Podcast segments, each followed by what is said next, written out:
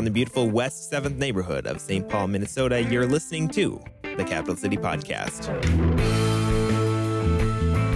I'm super excited to be here this morning. Last week, Kenny was sharing with us from Philippians 1, and we walked through and talked about um, what Paul's heart was as he was talking about the churches there and talked about how we see that same heart here in Capital City Church community. And it's the same things we want to keep growing, where we thank God for what He's doing.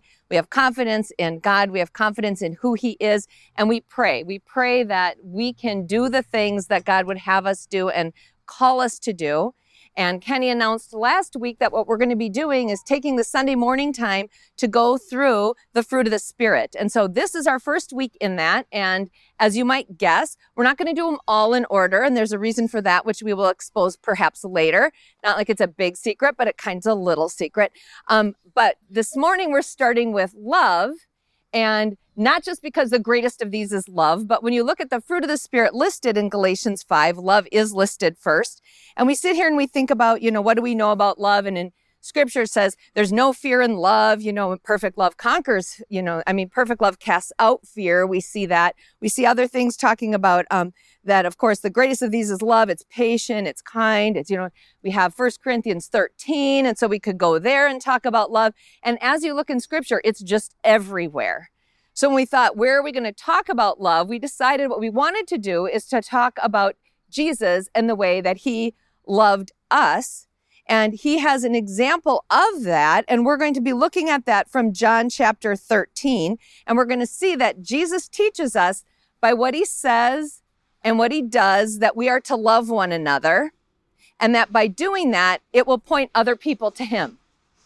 So we're going to see that Jesus teaches us by what he says and what he does that we are to love one another. And as we do that, it will point other people to him. They'll know we're followers of Christ because of the love we have for each other.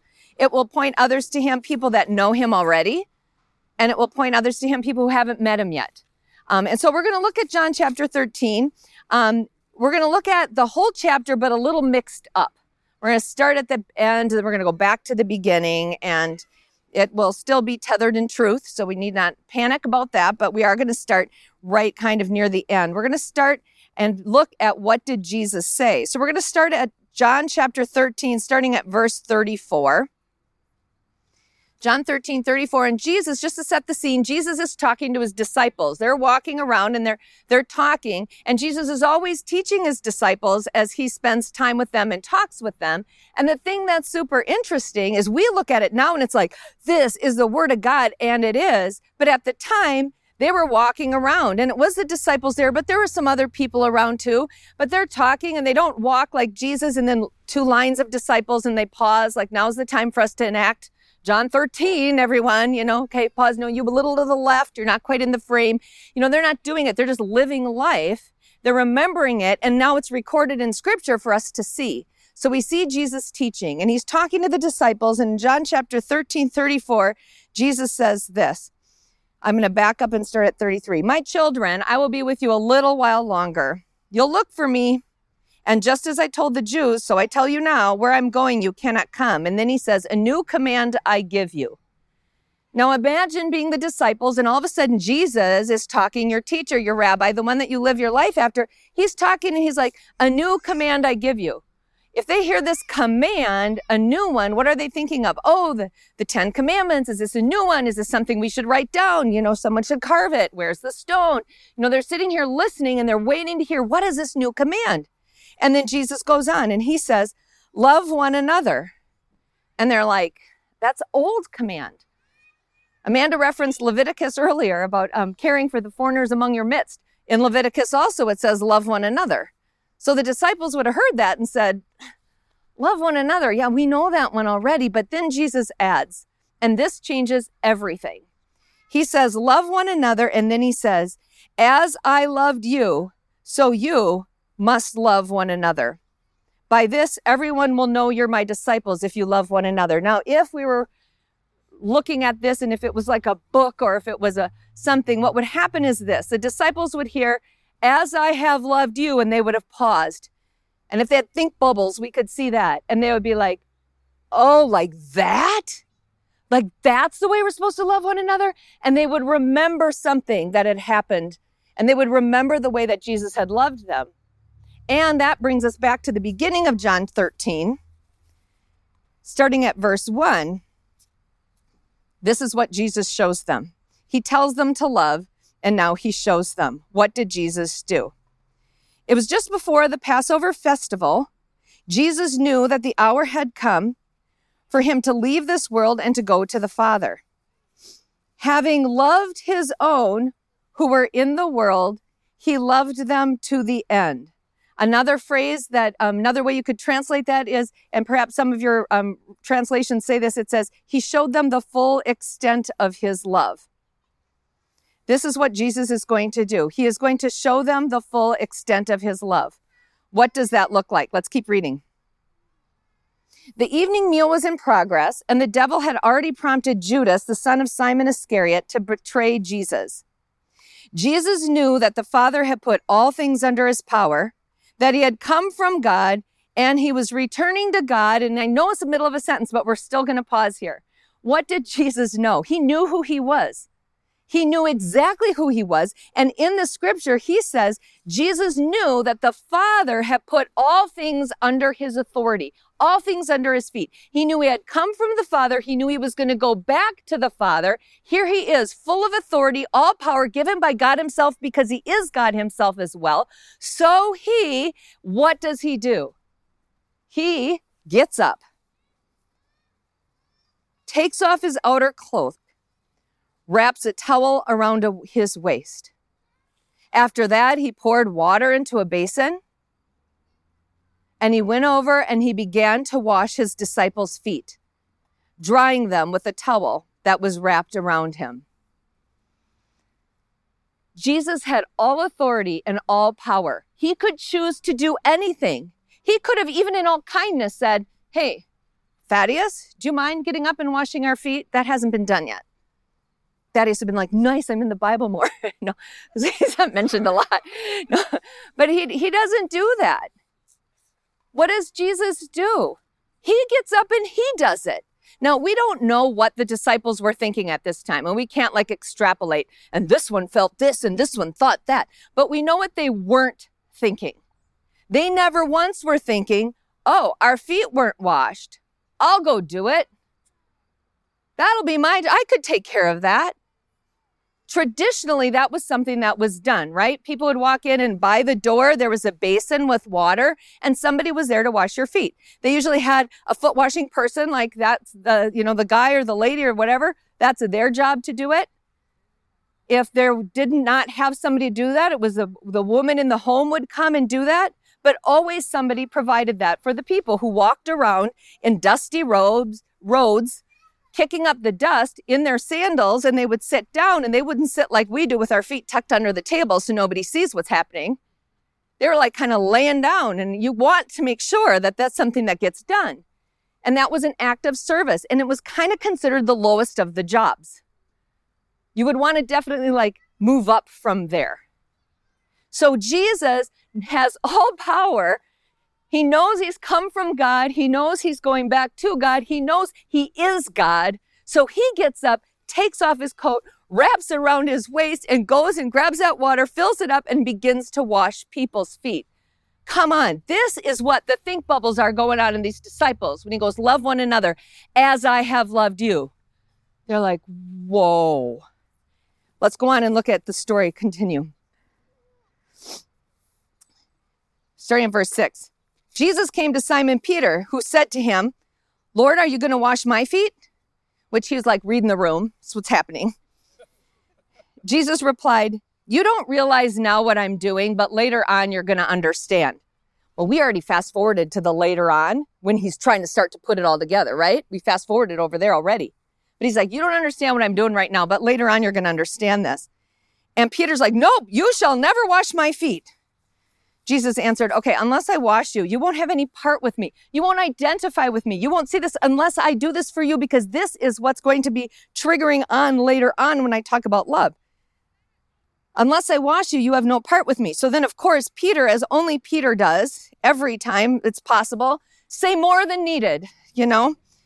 So Some of us might think of Peter as a kindred right now.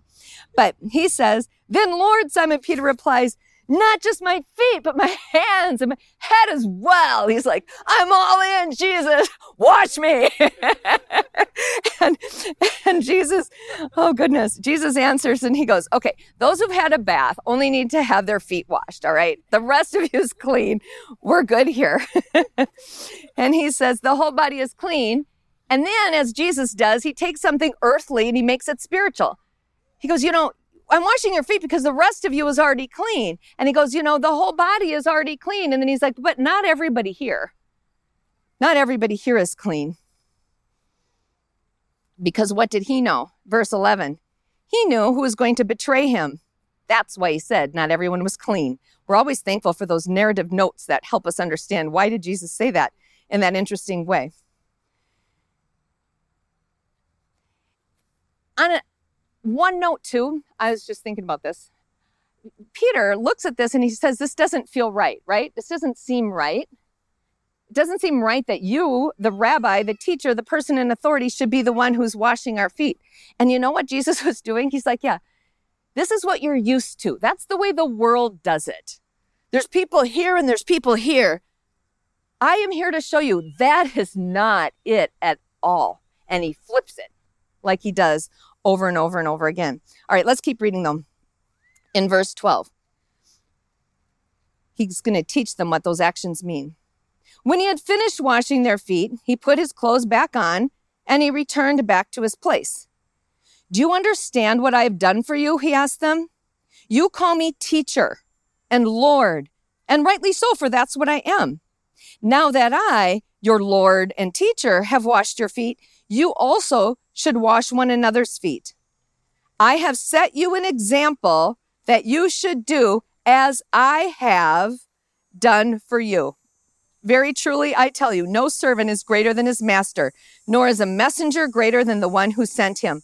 Now that you know these things, you will be blessed if you do them. In summary, what does he say? You've called me master and Lord. You're right. That's exactly what I am. I am the master. I am the one who's in charge. I am the boss. I can say the word and you need to submit to what that word is. I am the Lord. You call me that. That's the right thing. So far, so good. This is what you're doing. You're the student. I've showed you what to do.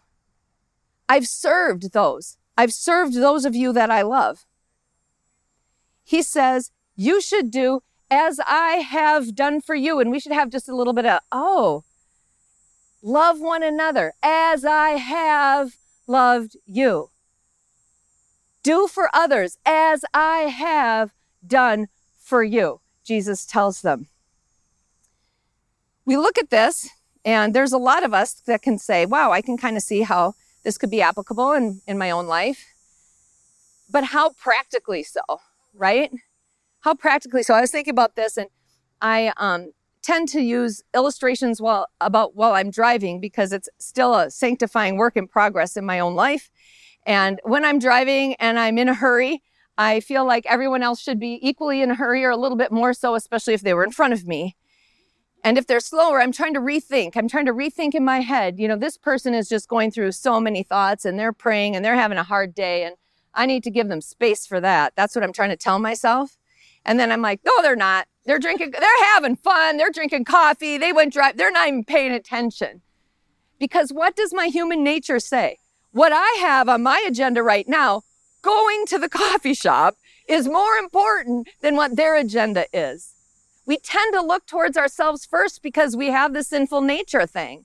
And we need to be reworked. We need to be transformed by the power of the Holy Spirit. Hence, love being fruit of the Spirit.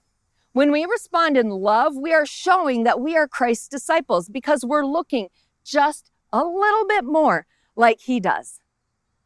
That's what the evidence of the fruit is. It's like if you see an apple tree and you're like, oh, I know this is an apple tree. I can tell by the bark. I can tell by the way the branches go and I can see the leaves. Obviously, it's an apple tree.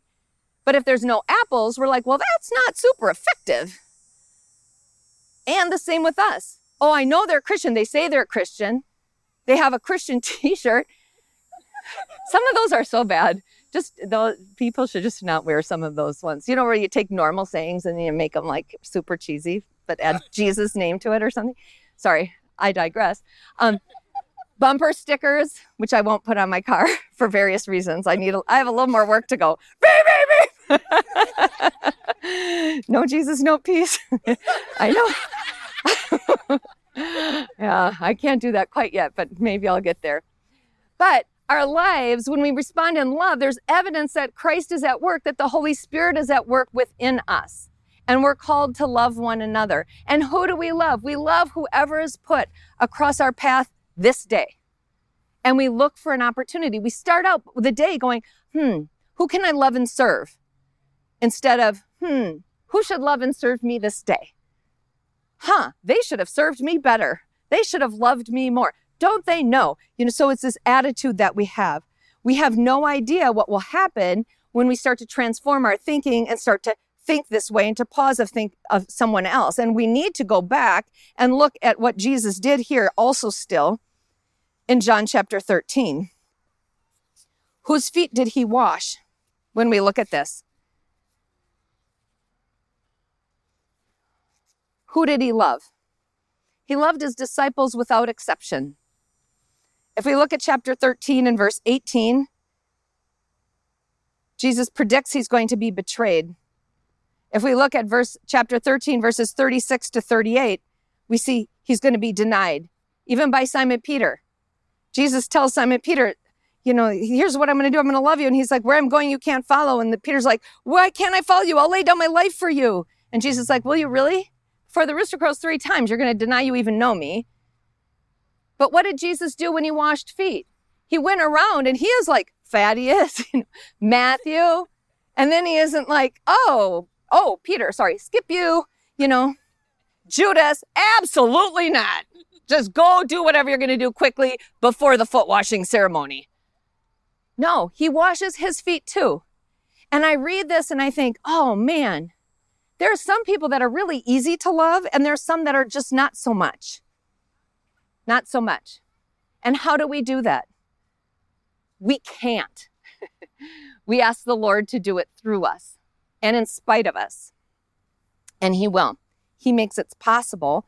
And as we do that, as we love, as we care for someone, as we have somebody else go first, as we pause and pray for somebody else going through something difficult, if we for a second can pause in our car and not decide we need to be first and say, Lord, I'm just going to pray for that person's day and ask you to forgive me for being so self focused.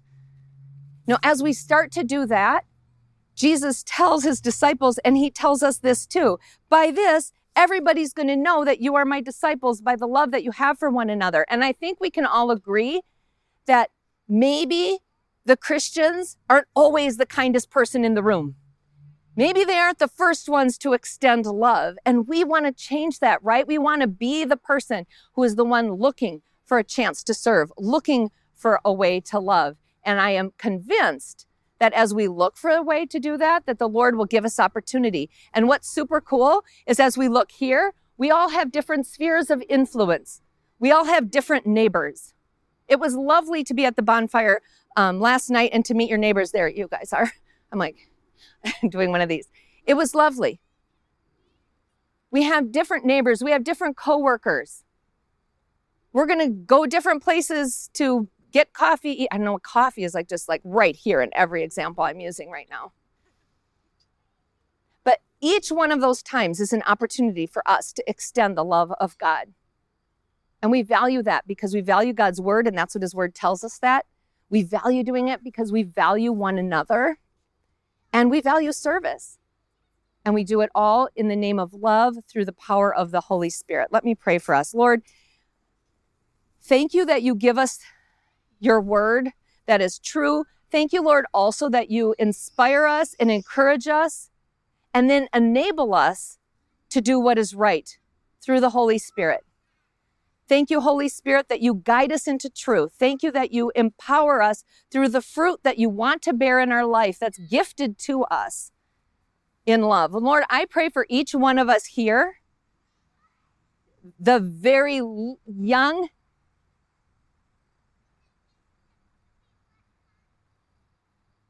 ah. Lord, that you would use each one of our lives this week to love somebody, to greet someone, to meet a need, to do something kind through the power of the Holy Spirit for the glory of who you are. Lord, may we look more like you. And may we, as we even remember this story, be like the disciples when we hear these words love one another as I have loved you, above and beyond. Above and beyond. Thank you, Lord, that while we were still sinners, Christ, you died for us. You loved us in the midst of our unlovely. We did not love you first. And thank you so much that we can love you now and help us to love others well too. In your name we pray. Amen.